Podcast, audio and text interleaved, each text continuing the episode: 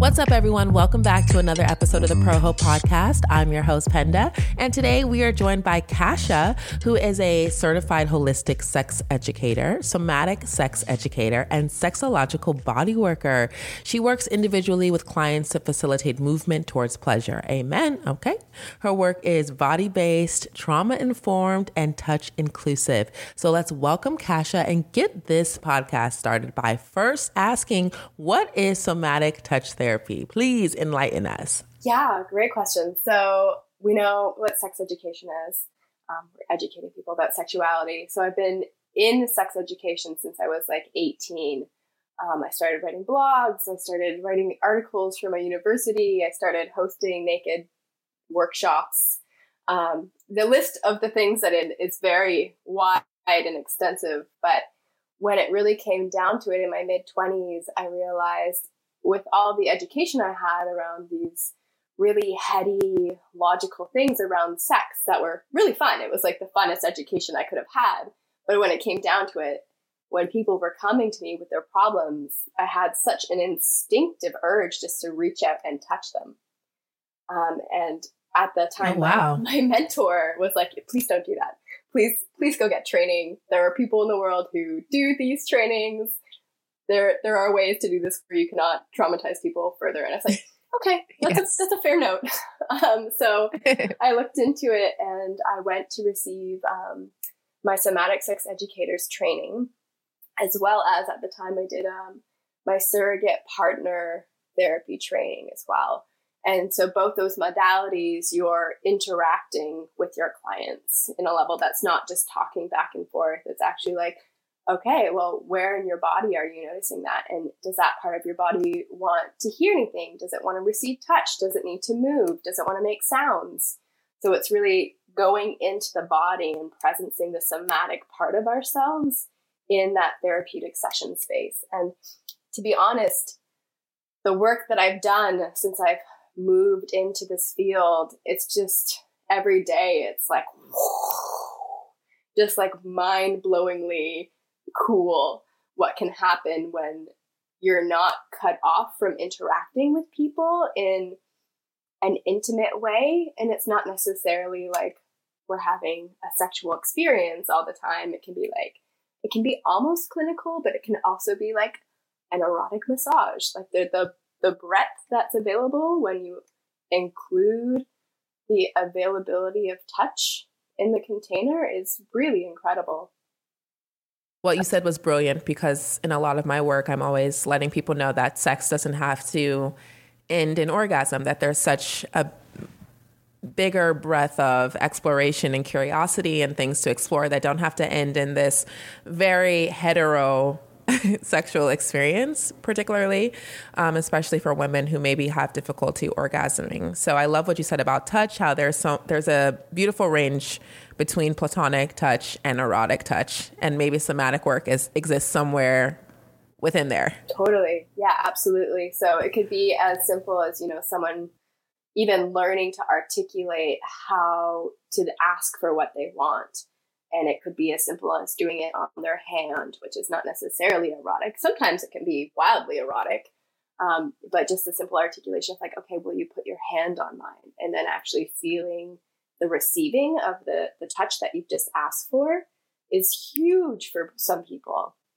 And then there's like the, the other levels where it's like, okay, I want to learn how to have an orgasm. I want to stay in my body while my genitals are being touched and interacted with, but I don't want to do that in a partnered setting because I'm always feeling my partner's desires and needs and urges that I feel like I'm responsible for. So to be in a setting with someone who you're not in relationship with that way, it can take so much weight off just to be like, okay, I'm going inwards, I'm focusing on myself. We're going to figure out how to get to this place that I want to be without the pressure of a partner present. There's just there's so much that can happen. Well, uh, yes, and that was one of my questions actually. Is somatic work particularly or used generally for solo practice, or is it something that can also in- involve partnered play? Yeah, I mean, I, I, we get so many people who come to us as individuals. Often they're in relationship. Sometimes, I mean, often there's solo people as well who are just like, I have trauma in my past. It comes up in relationship. I want to move through it. I want to work through it before I get into relationship, and I don't know how to do that by myself. Um, sometimes it's people in partnerships who feel stuck. They're just like, I've been married for 10 years. I don't feel any erotic aliveness in my body. I don't know if it's me. I don't know if it's menopause. I don't know if it's my partner. But like, is there another option? Am I going to be sexless for the rest of my life? Um, and we do, I often work, I love actually working with couples. It's one of my favorite things to work with couples. So there is a lot of spaciousness for, for both in this work. Um, I would say people who are not partnered, um, there's a bit more capacity for mutuality. Um, so it's not necessarily a hard one way container. Um, sexological bodywork, if you go to the website, you'll see that it is a strictly a one way touch container. So the practitioner is always fully clothed and offering touch to the client. Whereas in somatic sex education, the umbrella term actually came to include more diverse ranges of it could be something as sex work or sacred intimacy or erotic massage, where it's not necessarily so narrow, where it actually becomes relative to the container. If you have a client who's never been in a relationship and wants to learn how to touch, to figure out how to do that safely within your own body to offer that to them of like okay well let's let's help you practice that. Well it just it kind of blows my mind because this is not at all the sex education that i had. And i feel like i was gypped. Right? Um, because this was not what we were told or encouraged to embrace touch in this capacity or even to bring in an outside person in order to help us open up our minds and our bodies to understand more about pleasure. So I think that the work that you're doing is incredibly important and really lends itself to embracing a more holistic sexual experience because we're oftentimes just conditioned to say like hey this is the physical practice but we don't often talk about the mental and the emotional state and that's 100% a through line that is pretty consistent with conversations whether it's psychedelics or cannabis and now somatic work is like whoa there's so much more to this thing called pleasure and arousal and a sex than we've ever been told. And it makes you wonder why have they been hiding this power from us the entire time? because we're much easier to control when we don't have pleasure in our lives. Exactly. And easier to control when we don't understand the power of of the womb and of of our flowers for lack of a better word, but essentially carrying the whole weight of the world in our uterus. so it's it's interesting that you bring this up, and I often when I tell people I'm a sex educator, they're like, "Oh, so you work with kids?" And I actually, I'm like, "No, I'm far too inappropriate to work with children. I, I do adult sex education." Um, and it, like, there's something is specific in this when we're coming into these touch containers that like only becomes accessible as an adult once all of that fear is removed from from like that budding teenage self, like our entire world is terrified of that. So there's there's like a level that you can you can get to once you're an adult that is more accessible. Of like there's not as much fear around it. So I, there's an interesting mix there, like how how do we integrate it more the somatic piece into that education without you know terrifying the entire world. You know, I don't have a lot of hope as is. uh, you know, maybe Gen Z is going to be the one to just come in and say, F your system, F your education, because it clearly is has not been advantageous. When should a person seek somatic education? When is the time when you wake up and you're like, wow, I've been stifled. I need this touch. This is it's not there. I mean, maybe in addition to psychotherapy or other methods, but when is it time to incorporate somatic therapy? Yeah, I would um highly recommend it for for anyone who feels erotically stuck um, and is not doesn't have the bandwidth or capacity to figure it out by themselves. There's a there's a lot out there in the world that's like, okay, well, let's get into your erotic body by yourself in a bedroom with some music on, light a candle, and like maybe that works for a handful of people, but for a lot of people, they don't even know the array of options that are available to them. So one of the things that um, you know, I work for a company called Back to the Body, and they do women's retreats. Um, and women will come into this container and not have a single clue what they want. And so one of the first things is, well, let's try a whole bunch of stuff. And maybe you like flogging, and maybe you like, you know, having your back tickled, or maybe you like having your hair pulled, like whatever the options are. There, you get this opportunity to be like, okay, what haven't I tried? What areas are kind of unique or interesting or intriguing to me? And what are my blocks coming up? Because the blocks are really what we want to know like what what is your resistance and how do we work through it? How do we work with it instead of against it? Maybe you want to wrestle. Maybe you want to scream. Maybe you need to get some anger out before you can even access your eroticism or maybe your anger is part of your eroticism. So the the way in somatic sex education that we're able to work with the body and the mind and support this kind of pathway into an erotic life that maybe wasn't accessible before is like really unique. Um, and I will say there's something really cool that I've seen come out. We do, um, as well as the women's retreats. My, my husband and I um, are part of uh, the Apollo Project, which is men's retreats. So there's this, this process that happens when people come into these immersion containers where they're leaving their homes and their families, their responsibilities, their jobs, and they're coming to focus on themselves and their pleasure and their own internal alignment where they're being fed, they're being given pleasure every day, they're being given workshops, they're doing meditations, they're relaxing, where you're doing all of these wonderful, beautiful somatic things that are just like kind of soaking your body in pleasure. That when you leave, you're physiologically a different person. So it's it's a really incredible thing that I've seen happen all the time because I'm doing all these retreats, which is expensive. They're not cheap, but it is yes. very very cool to witness.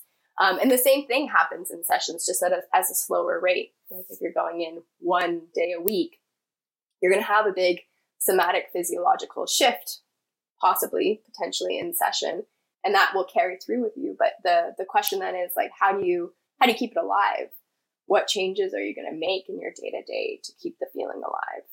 You know, it's interesting because one thing I loved you describing the container about coming and having your food taken care of and your shelter taken care of and your water and your basic needs is about returning to your inner child. And I think that that for me, I had a day last week where I was so exhausted and very anxious. And I said to myself, you're tired. Go to sleep. You're hungry. You should eat something. You're n- not being productive at work. Let's just close the laptop. And so I started to parent myself as if I and speak to myself as if I were a child. And I think that that was really enlightening to just say, like, even as an adult, we still need to always return back to just our basic needs of survival and how we can maneuver through the world in the safest way possible. And I realized just speaking through this, I don't treat myself in that way during my sexual experiences. So, uh, do you have any advice of ways to kind of return to your younger self or inner child during sexual practice? Oh my goodness. I mean, there's there's so many layers here. I mean, when you when you talk about this inner child, like a really common thing that comes up usually they've had these really big experiences that have happened at a certain point in time in their sexual development. Um, and either it was a negative experience or something that didn't go quite right, or they felt stuck, or it just something happened where maybe they had an experience they didn't want. Um, and what happens is it feels almost like people get erotically stuck in that place. And so you could have like a 40 year old woman and she's talking about how she can't really access her pleasure. And when you talk to her, you realize that, well, at 14, she had this experience with someone that she didn't want to have. And it didn't go the way she wanted it to. And since that point, she's never been able to access her pleasure. And so one of the things that we encourage is like, yeah, in session, can you be 14? Like, can you access that part of yourself? And what does she want? What does that 14 year old self want in this situation? And it's probably not going to be like ultra kinky or ultra sexy. It might just be like, right. Can we hold hands? Can we, can we like, can we just like be close together? Like it might be really sweet mm-hmm. or cute or right. Or it's like, or can you touch my boob? Like really. And, um, and sometimes, like, I mean, it can get edgier and you can go younger and it might just be like, I just want my teddy bear, right? Like, so what is available in that space can be really like, it can be big. Um, so when we're talking like the actual age stuff, there is like age play can come into the equation in a really healing, beautiful way. Um, and then there's also just the like, okay, well, how do I tend myself as if I were a child? And that really comes down to like real time check in with ourselves. And this is something that happens with consent, and it can be a really hard thing to practice. But the more often that we practice it, the easier it gets to do it in real time. Where, you know, years away after an experience that you had, you were like, wait a second, I don't think I wanted to have that experience. And the more and more you practice being like, wait, do I want this right now? You might be able to say, can we pause? I'm noticing something's a little off for me right now. I just need to take a breath and check in with myself. Like, can we snuggle for a minute? Or maybe I can do you for a bit while I just figure out what's going on for me. Or I need to get a glass of water. My throat's so dry. or like more lube here. I'm just like, I'm feeling a little dry and like I need some more. Like there's so many things of like, how do I caretake for me in this body and this heart in this space with this person? And am I okay? Right. And I think it with that approach, it will actually give people more confidence to actually communicate during sex um, because a lot of us get a lump in our throat when it's time to say, hey, this doesn't feel so great, or I'm in a little bit of pain, or actually, like, let's just can it and try again tomorrow. And so if you adhere to the to the plan that you just kind of outlined, then yeah, maybe it's a little bit easier when you're just actually focused on how you're feeling instead of how the other person is feeling, how you look. This isn't as good as last time, not super wet, you know, all of those variables that are oftentimes a little bit awkward and inhibiting in terms of just being free in the moment. Totally. And that's one of one of the primary things that we teach is that like we are responsible for our own pleasure, for our own experience of pleasure our partners are exper- are responsible for their own experience of pleasure. And as we come together, we're navigating, you know, my internal world and your internal world and how to navigate those together. But really, my priority is on myself, right? I'm taking, making sure that I'm feeling good, comfortable, safe, and that I have access to my pleasure and that I'm using my voice in order to meet all those needs. Um, and that is that is a skill set. Let me tell you, Ooh. it is a learned skill set um, yes. And so many people don't think that it is a learned skill set. They just think that it's this like innate thing that they don't have, right? Where it's like, okay, well, that's one of the things that we do in sessions. Like, let's talk about what you want. And I'm going to touch your body and you're going to tell me to stop when it doesn't feel good anymore. And then you're going to check in with yourself and you're going to see if you still want touch. And if you do want touch, what does that touch look like?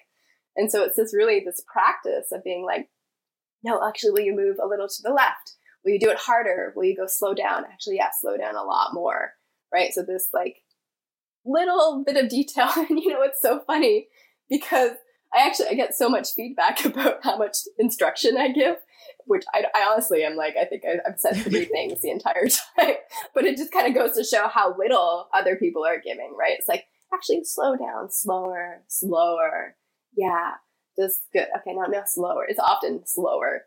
Um, but yes, it's, it's incredible how like we've been conditioned to think that it's inappropriate to say anything during sex.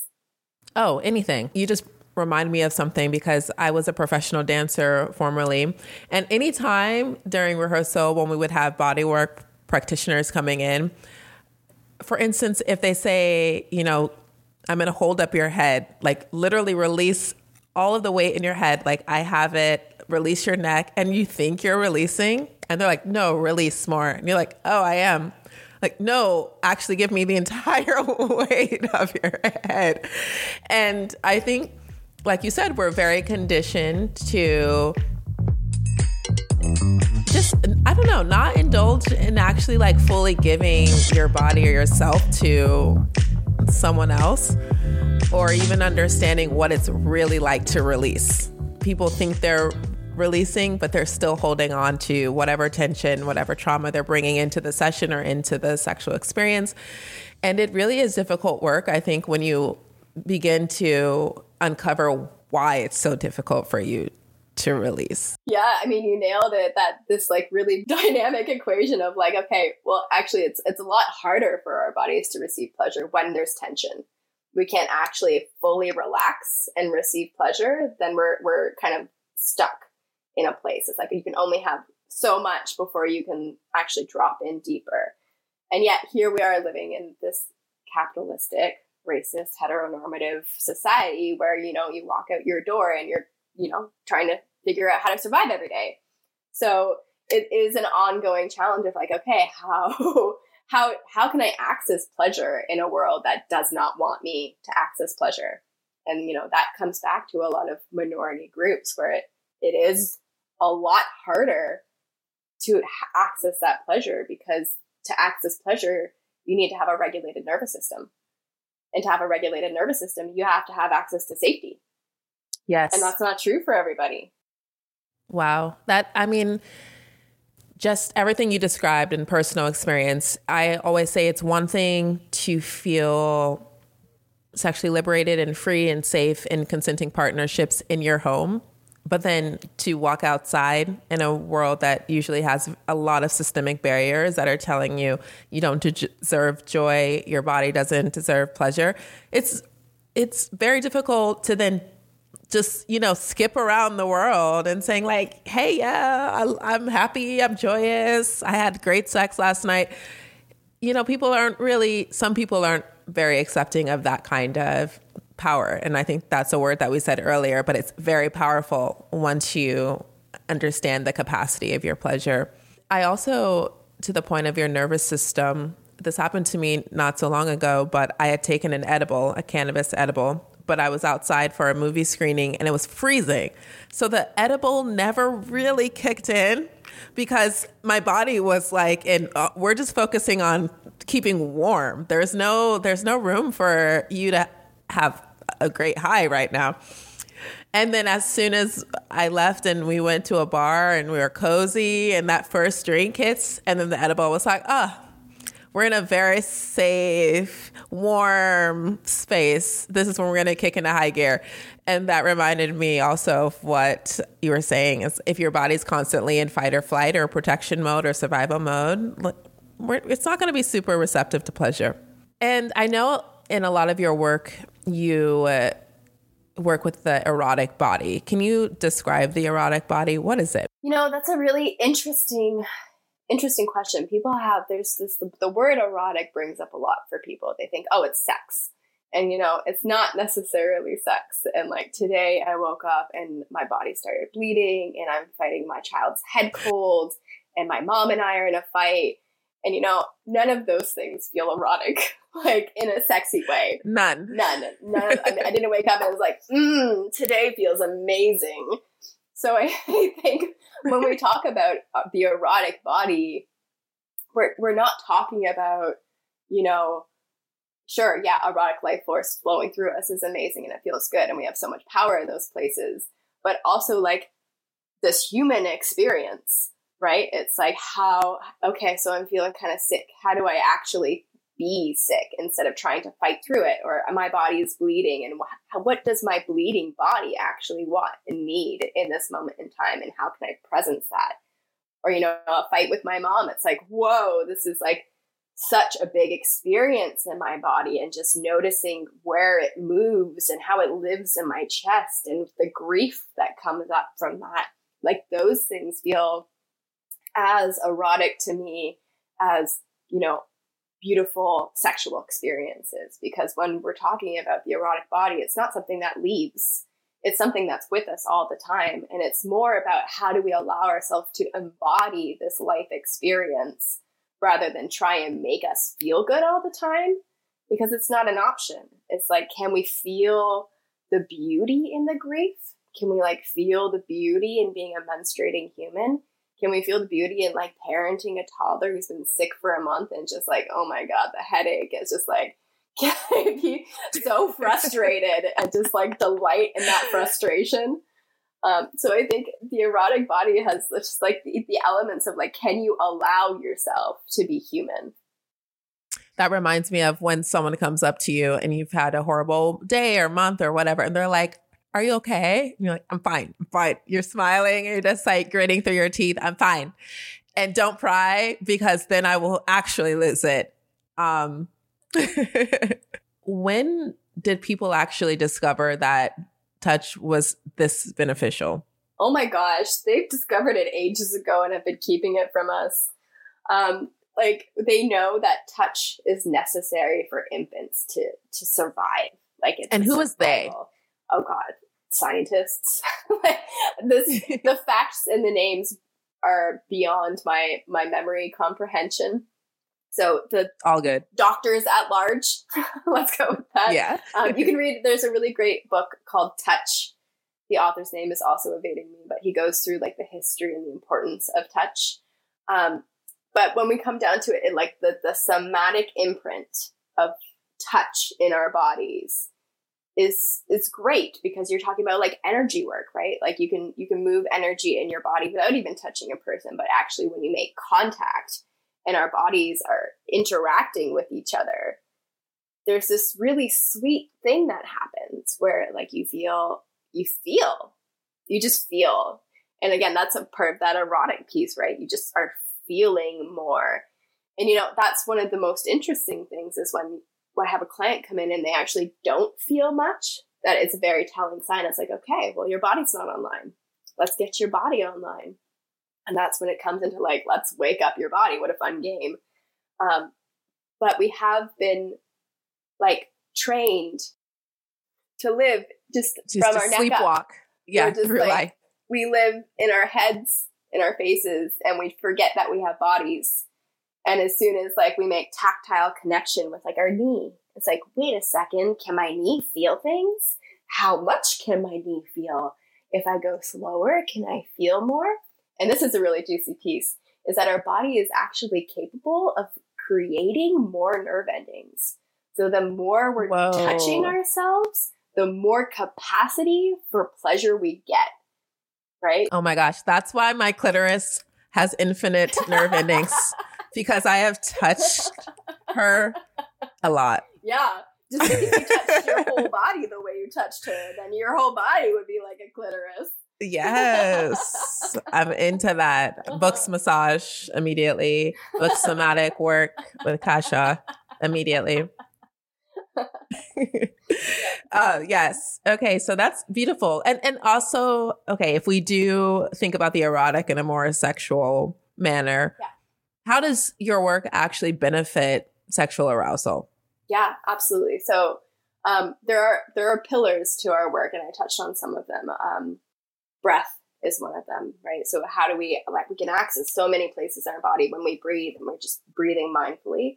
Um, movement how do we actually want to move in this body and how does it feel good to move in this body sound when we make sounds we're stimulating our entire vagus nerve which runs all the way down into our pelvis. We're expressing we're opening up our throat which is attached to our jaw and our pelvis.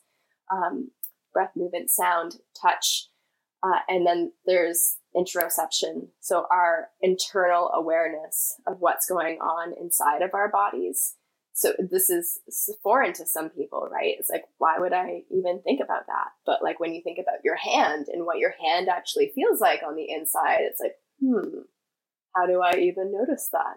Right? It becomes a practice of like, what what is this body feeling today? What am I noticing? How does it how does it need to move? How does it need to express itself? And so when we talk about sex, you know, clients will come in and they get on the massage table and they they're flat they lie flat as a board and they're being touched and they don't make any sounds they don't make any movements they don't they close their eyes and hold their breath and you know that's what their sex looks like. So our my my job or rather we coax it out It's like okay now it's we're gonna move your body and just like start to move in a way that feels good. Okay now it's time to make some sounds. And this is hard for people. Sounds are really hard for people to make. Yes. so that's a big one. And then it becomes like, are you holding your breath? Because that's another big one. People get close to orgasm and they go, and then tense their whole body. So it's a practice of like, okay, now keep breathing and relax your muscles. Your entire body is clenched and relax.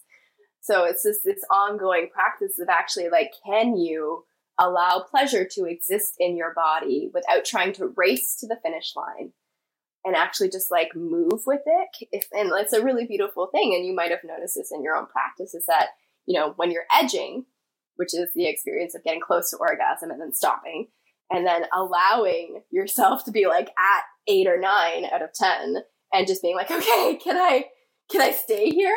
And in that place, you notice your body's like, you can't see me because this is a podcast, but I'm like, I'm, I'm like shaking. You're breathing deeply, right? Because you're trying to like move the pleasure around. You're trying to contain it. You're like, okay, don't, don't get quite to 10 yet. I'm not ready. So it's like this like intrinsic moving your hips. It's breathing into your genitals. It's like allowing touch to exist on the rest of the body. That's not just your genitals. It's like allowing fantasy to come in and be alive and knowing what turns you on more. There's just so many elements of it that are not taught in schools. So it's this the somatic piece of it, right? Because you can talk about all these things. You're like, okay, move your body, breathe deeper. Like lose the tension, make some sounds. And people are like, I don't know. I don't know what that looks like. no, completely. And even as my work as a dancer, specifically with Bill T. Jones, but with Kyle Abraham as well, we would often bring in community members in order to be participants within the choreographic work and you just see the difference of dancers since the age of three who've literally been like had your teacher come over and touch you and tell you you're doing it wrong and say point your toes like this and we're just used to having touch all the time which you know listen that may or may not be why i'm a sexpert i had a conversation with my mom the other day because my mom and i smoke weed together all the time and every time I get high, I'm very affectionate with touch. And I just want to like touch her arms and in conversation, I'm like touching her thigh. And then the other day she said to me, why, why do you keep touching me? She's like, I, I, I, I don't, I'm not really into it. And of course I respect her boundaries in the conversation, but I was also a little I don't know, sad because I think within my friendships, one thing that I value so much is there's a lot of platonic touch, usually drug induced. um, however, even even sober, I think like hugs and hand holding with my friends is something that I love doing. Um, so you can definitely see the difference of someone who's a little bit more resistant to touch. And I don't go too deep into it because I'm sure there is some type of emotional um, barrier there. And so I did want to ask you a little bit more about trauma that's held in the body. How do you, as a pr- practitioner, sense it? Have you ever been in an experience where you could see that it was just like too sensitive of a touch point or it was going to bring up something maybe too emotional for that person at the time? Yeah, I mean that's a huge part of the work, right? Is um so we, I start usually with every person just doing some like basic hand touching. Um and in that I mean you can you, can notice in people quite quickly if you're watching their body language and their breath and their eyes and how anxious they're becoming. Um, but I usually will just, I mean, the biggest question I ask in my work is, what are you noticing right now? Right? Like, what are you noticing in your experience right now? It's like, I'm scared to touch you. I'm scared about this. I'm like, okay, great. Do you still want to do it? Or would you like to pause? Right. And so if they're, if they're interested, I mean, that learning edge is where growth happens. Right. So it's really like, you don't have to be enthusiastic about doing this. But if you're like, no, I want to do this because I think it's going to help me, great. Let's go really slowly um, but there there are clients who I've seen for you know many sessions before they're actually ready to receive touch, and those are people who've been in like some pretty serious traumatic experiences or have never had a relationship and are terrified of another person even getting close to them. Um, so it's even just like, okay, I'm gonna sit on the couch beside you. What are you noticing? And like, let's let's stay here until your body feels safe. And if your body's not feeling safe, do you want me to move a little bit? Right? So it's even this like, where is my body in relation to your body, and how can I help you feel safe, right? And you can tell me to go away, you can tell me to come closer, and my feelings aren't going to be hurt. And then when you're ready for touch, you can ask for it. And again, this this voice and choice becomes really important because instead of me being like, I'm going to touch you now, you actually have to say, I want you to touch me now. And what a powerful thing that is. Definitely. To even feel ready to receive the touch, I think is a really special place to exist within yourself. Yeah. And you know, it's interesting. I have two toddlers. One's a stepson and one is my daughter. And my stepson loves to have his back tickled, loves it. Will just like pause Aww. whatever he is doing. It's his off switch. So, but I know when he's too chaotic, I'm like, come here, I'm going to give you back tickles.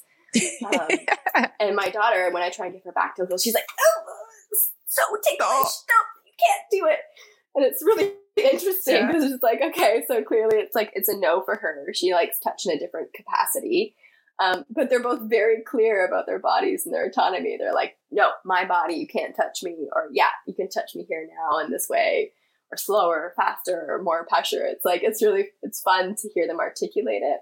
But giving people that, that space of like, um, are you interested in touch? Right. And like sometimes people aren't. And like your mom can be a great example of that. Sometimes there's relationships where it doesn't come naturally or people don't want it. Right, right. Um, and that's super normal. And I don't think any everyone is built in the way to be touched all the time, especially whatever has happened historically for them. And in your work, I think you kind of set it up with your stepson and daughter. Have you noticed maybe some similarities or patterns amongst specific oppressed groups? Like maybe you can say for women, I've noticed this kind of tension or trauma, or maybe like for women in our feet, we tend to be a little bit tighter than for maybe for for men or for black women or queer people. Just have there been any similarities within your practice? There there are some like pretty strong um, noticings just between cis women and cis men. Um, just because we, we work with those groups of people so predominantly in our in our retreat settings um, so I can say for women, for cis women, there's usually this like coaxing out that needs to happen. It's like, okay, yeah, like let's bring bring your fire into the container. And usually for cis men, it's like, okay, whoa, slow down. Like let's let's figure out what you want instead of right. you wanting me. Like, what does your body want? Like, what do you in right. your body want? Um, so it's it's this kind of unique it's like a, a push and pull almost. Um, and queer, I work with a lot of queer people independently. Um, and it's always just so cool and unique and wonderful. It's just such like a galaxy of, you know, unexpected things that come out of it. It's like bodies are are not necessarily holding the same stories in the same ways. So the way that like people embody and want to be touched and felt and interacted with like there's no clear power dynamics there's no clear relational energy. It's just like okay how do we how do we come up with what you need in this moment? And i'm like so here for it. Um, so it's been really fun and illuminating so illuminating and energizing. The work that you do is brilliant. And I'm so happy that you came on and shared more about yourself and your practice and really introduced us to the world of somatic touch and somatic healing. And I can't wait to dive in more. So please, Casia, let us know where we can find you and how we can support your work. I'm on Instagram as Casia Sobolewski. What a little mouthful, but you can find me. My website is honeyandwater.ca. Um, I'm involved with Back to the Body, which does retreats for women, and the Apollo Project, which does retreats for men. Um, both are super, super cool. If you have the, um, you know, financial means to attend a retreat, great. If you don't, I highly recommend getting in contact anyway. Sometimes we have sponsors come in. Um, and yeah, it's, it's been a pleasure. I love talking about this stuff, and I, I hope to see you in the world. Yes, likewise. IRL is always better than Zoom. All right. Thank you, Casia. Bye. Bye.